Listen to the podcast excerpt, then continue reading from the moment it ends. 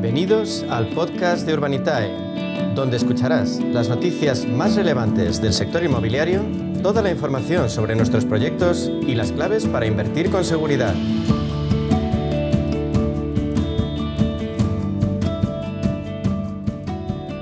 Bueno, pues ahora vamos con nuestro espacio de inversión inmobiliaria de la mano de Urbanitae y vamos a profundizar en las claves financieras que nos ofrece el mercado de la inversión inmobiliaria.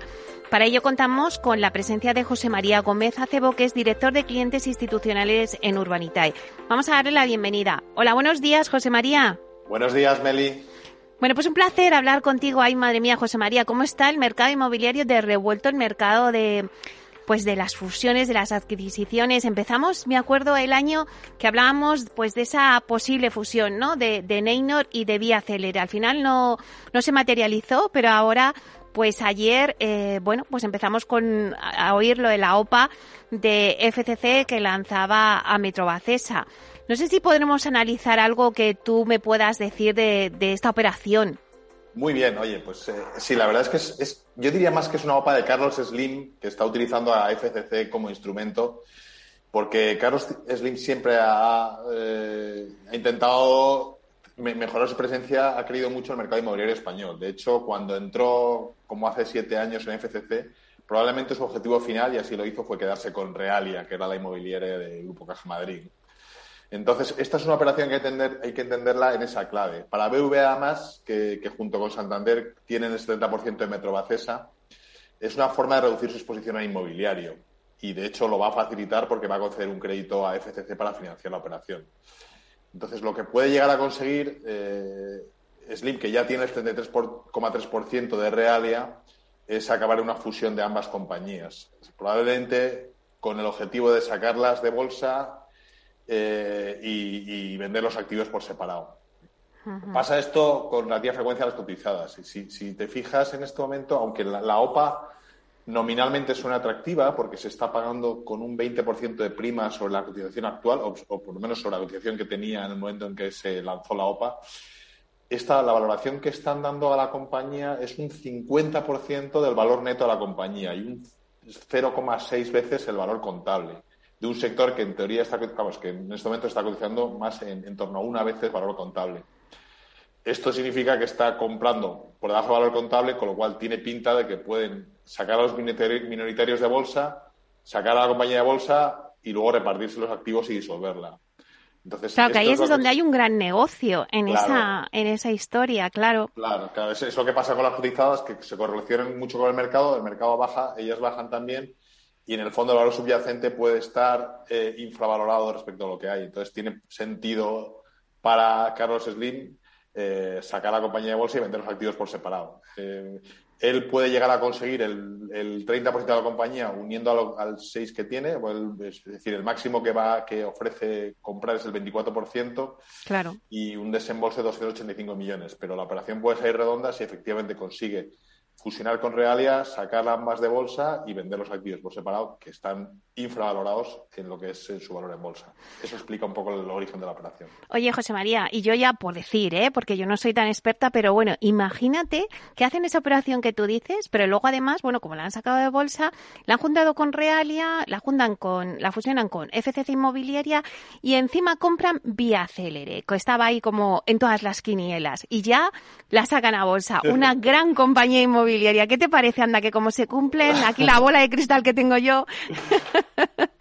Pues, pues, pues la verdad es que es una operación súper atractiva y de hecho, bueno, pues lo, lo, que el fondo demuestra es que hay eh, un movimiento de consolidación en el sector, que hay gente que ve clarísimo el valor que hay detrás de esa consolidación y que el mercado español para los inversores internacionales sigue siendo un mercado muy atractivo. Y esto nos fortalece también a nosotros en nuestra estrategia de apostar fuertemente por nuestro mercado. Claro que sí.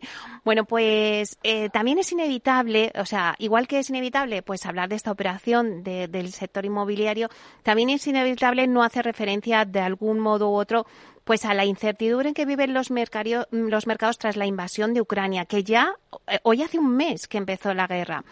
Em, sí que parece que, bueno, pues que pese a este delicado contexto, los activos inmobiliarios, que siempre han sido refugio de inversión para particulares, pues parece que sigue siendo, al menos hasta el momento, José María, una apuesta certera. Los expertos coinciden en señalar que el mercado inmobiliario se mantiene, por tanto, estable y que operan con confianza. No sé si coincides en esta eh, afirmación. Es cierto que, mucho inversor minoritario, eh, mucho ahorrador, vuelve a considerar la vivienda como valor refugio y los inversores en cartera pueden también virar sus estrategias hacia activos como el sector inmobiliario que se consideran un poco más estables y seguros. Ten en cuenta que en lo que son activos en renta, prácticamente todos los contratos están indexados y se revisan contra el IPC. Hmm. Entonces, esto quiere decir que, aunque si sube la inflación, tu nivel de rentas sigue siendo el mismo, sigue aumentándose y no pierde valor, adquisitivo. Esto perjudica, obviamente, a las familias que van a tener que tener menos, menos dinero disponible porque te van a tener que pagar más renta, pero al propietario de la inquilina le está protegiendo contra la inflación porque sus rentas se mantienen igual y se mueven al mismo ritmo que la inflación.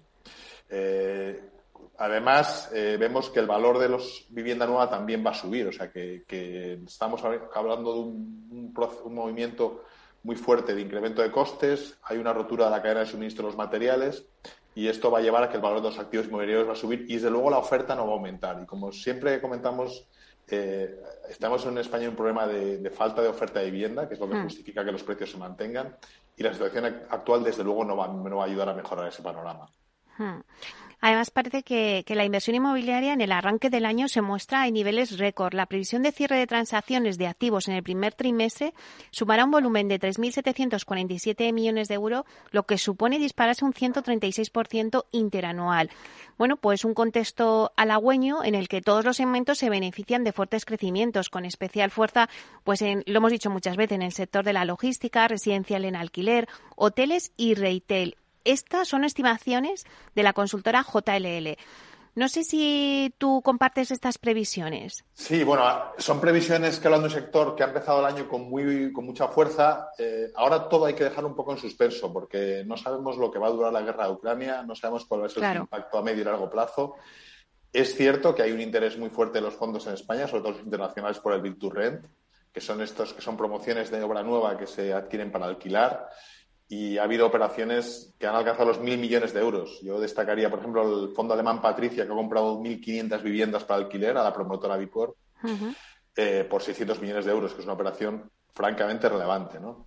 La previsión es que siga el momentum de mercado, porque va a haber un joint venture entre promotoras y fondos para seguir entrando en este mercado, como ya hemos comentado alguna vez, tiene un nivel de actividad inferior al de otros mercados comparables en Europa eh, y por tanto veremos muchas operaciones Vilturen todavía. En el mercado, el mercado que más crece, sin embargo, sigue siendo el logístico, que crece un 430%, 430% y veremos que este año cifra récord probablemente en inversión logística y luego también con el fin de la pandemia se está recuperando fuertemente la inversión hotelera donde solo en Europa, y eso hay que tenerlo en cuenta porque es un factor eh, que, ayuda a entender luego las operaciones que se van a producir, hay 76.000 millones de levantados para, para ser invertidos en operaciones inmobiliarias. Se dice eh, pronto, 76.000 millones. Efectivamente. Eh, José María, hablemos ahora con vistas a futuro, y es que el volumen total de inversión inmobiliaria en Europa en 2022 espera situarse entre los 300.000 y los 330.000 millones de euros, lo que supondría entonces un aumento de entre el 5 y 10% por encima de la media de los últimos cinco años. Estas son previsiones de Savills, eh, siempre y cuando, pues claro, como hemos dicho, la crisis entre Rusia y Ucrania pues no se prolongue y hay las consecuencias que, que, pueden, que pueden surgir. No sé si estás de acuerdo. Sí, yo estoy de acuerdo en que en las dos cosas, en que el, año pintaba muy bien, pero que la Ucrania nos, nos deja un panorama menos claro. Por ahora lo que están tirando fuerte son grandes operaciones de cartera y corporativas, pero yo en el marco de incertidumbre actual creo que hay que ser prudentes.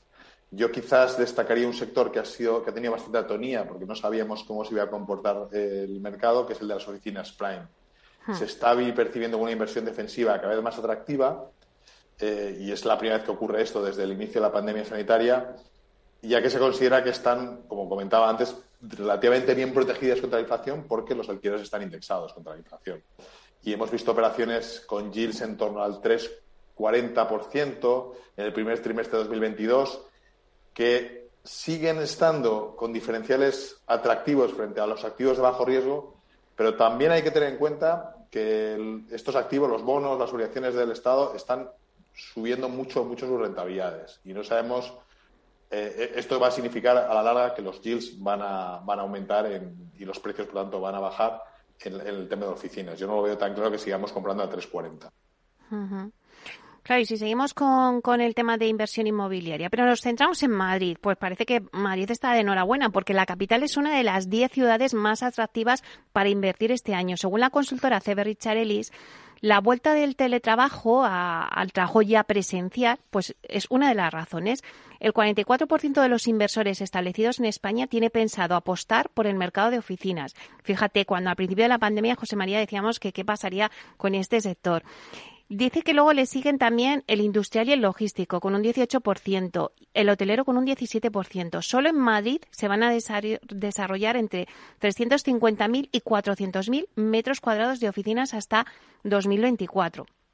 Sí, ya te comentaba antes. Yo creo que, parece claro que el teletrabajo que está aquí eh, no va a ser sustitutivo del trabajo, del trabajo presencial eh, creemos que en términos de productividad las, empresas siguen pensando que hay que tener a la gente junta, que trabajar todos eh, en el mismo espacio físico ayuda a mejorar la comunicación, las relaciones, a que la gente pueda desarrollar mejor su, su, trabajo y, por tanto, vuelve a ser las oficinas un mercado protagonista. Y Madrid, evidentemente, es el principal foco de inversión de oficinas en España porque es el que como hemos visto en otras estadísticas recientemente publicadas, está atrayendo la mayor parte de la inversión extranjera a nuestro país. Por tanto, el sector oficina seguirá estando fuerte, irá, irá más eh, y se han despejado un poco las incertidumbres que pesaban sobre él por el fuerte impacto del que tuvo el teletrabajo sobre las ocupaciones durante el periodo de pandemia. Fíjate que a principio de la pandemia decíamos que el bueno pues que el sector de las oficinas pues que pues, pues nada que estaba muerto que iba a desaparecer y ahora como poco a poco pues pues va, tomando también el, el, apogeo que tenían las oficinas. Sí, sí, sí. Bueno, muerto yo no diría que no, decíamos que estaba muerto, decíamos que, no tenía mismas perspectivas que tenía antes. Yo creo que, esas perspectivas ya, ya, no son tan, tan negativas. Creemos que operaciones va a seguir viendo, demanda de suelo y de oficinas va a haber seguir haciendo y, y que sigue siendo un activo que, insisto, protege muy bien contra la inflación porque indexa sus alquileres a la, evolución del IPC. Bueno, muerto porque yo, claro, es que al final, como no íbamos a, trabajar, estábamos todos teletrabajando, pues las oficinas estaban vacías. Entonces, la expresión de decir, bueno, está muerto porque no hay nadie, pero bueno, vamos a suavizarlo. Exacto, un poquito. bueno, vamos a ver ahora, vamos a, hablar de Urbanita y de, bueno, pues la, actualidad que, que nos trae siempre Urbanita y la financiación participativa y de la inversión en activos inmobiliarios a través del crowdfunding. Esta misma semana, eh, José María, habéis lanzado un nuevo proyecto de financiación con un ticket que ya mm, hablamos de ticket que, que, son muy altos.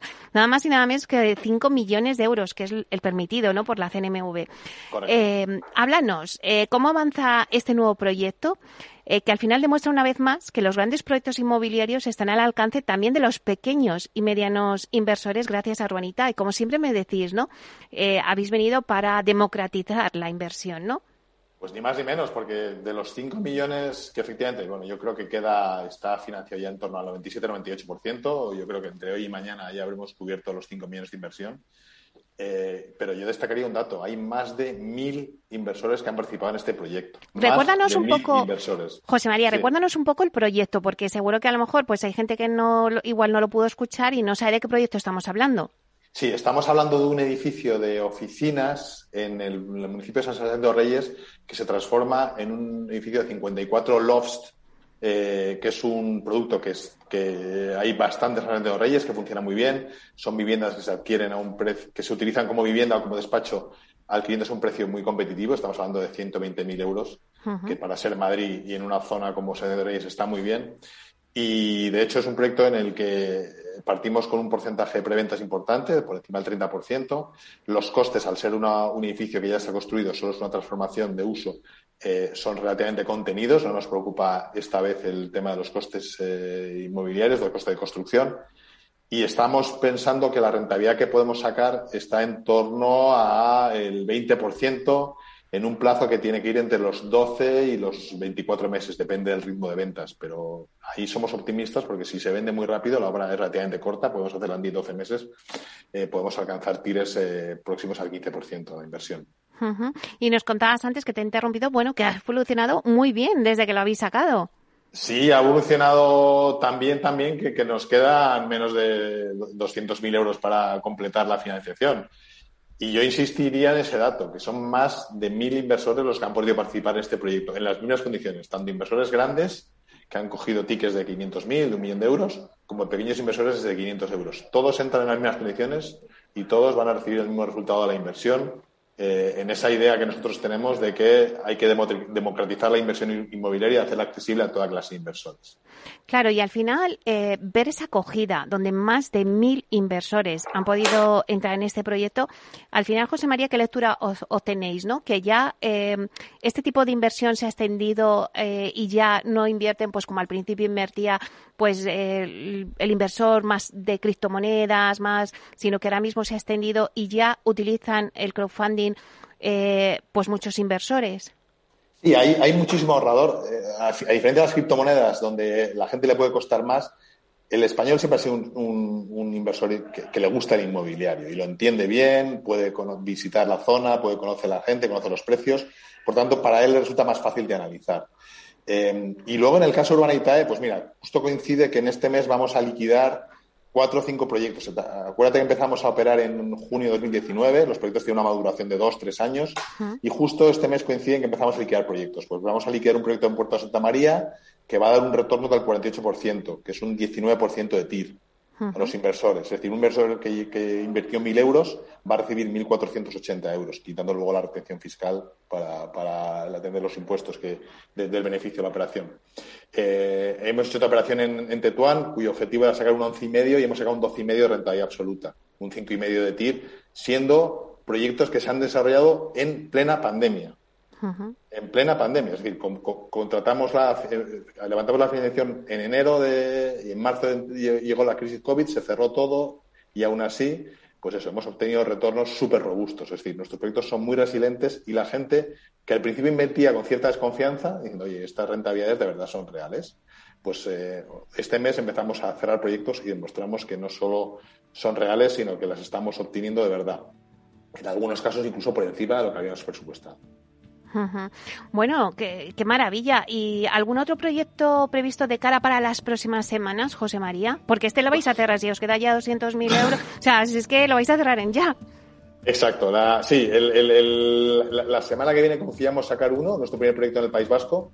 Eh, es una operación para hacer unas 50 viviendas, es un proyecto, eh, la demanda de vivienda en País Vasco sigue siendo muy robusta, muy sólida y es un proyecto que tiene un nivel de preventas ya muy elevado y en el que confiamos en tener también una rentabilidad excelente por encima del 50%. Probablemente nos vayamos a plazos un poco más largos porque hay los, trámites de licencia eh, ahí suelen ser un poco más, más largos, pero la rentabilidad absoluta es francamente interesante. Bueno, pues hay que estar muy pendientes también de ese nuevo proyecto en el País Vasco, vuestro primer proyecto. Muchísimas gracias, José María. La verdad es que es un placer hablar contigo porque tocamos todo el tema de la inversión y, lo actualizamos ¿no? Con, con, las cosas que están pasando a lo largo de la semana. Muchísimas gracias. Claro que sí, muchísimas gracias a ti, Meli. Un placer, hasta pronto. hasta luego.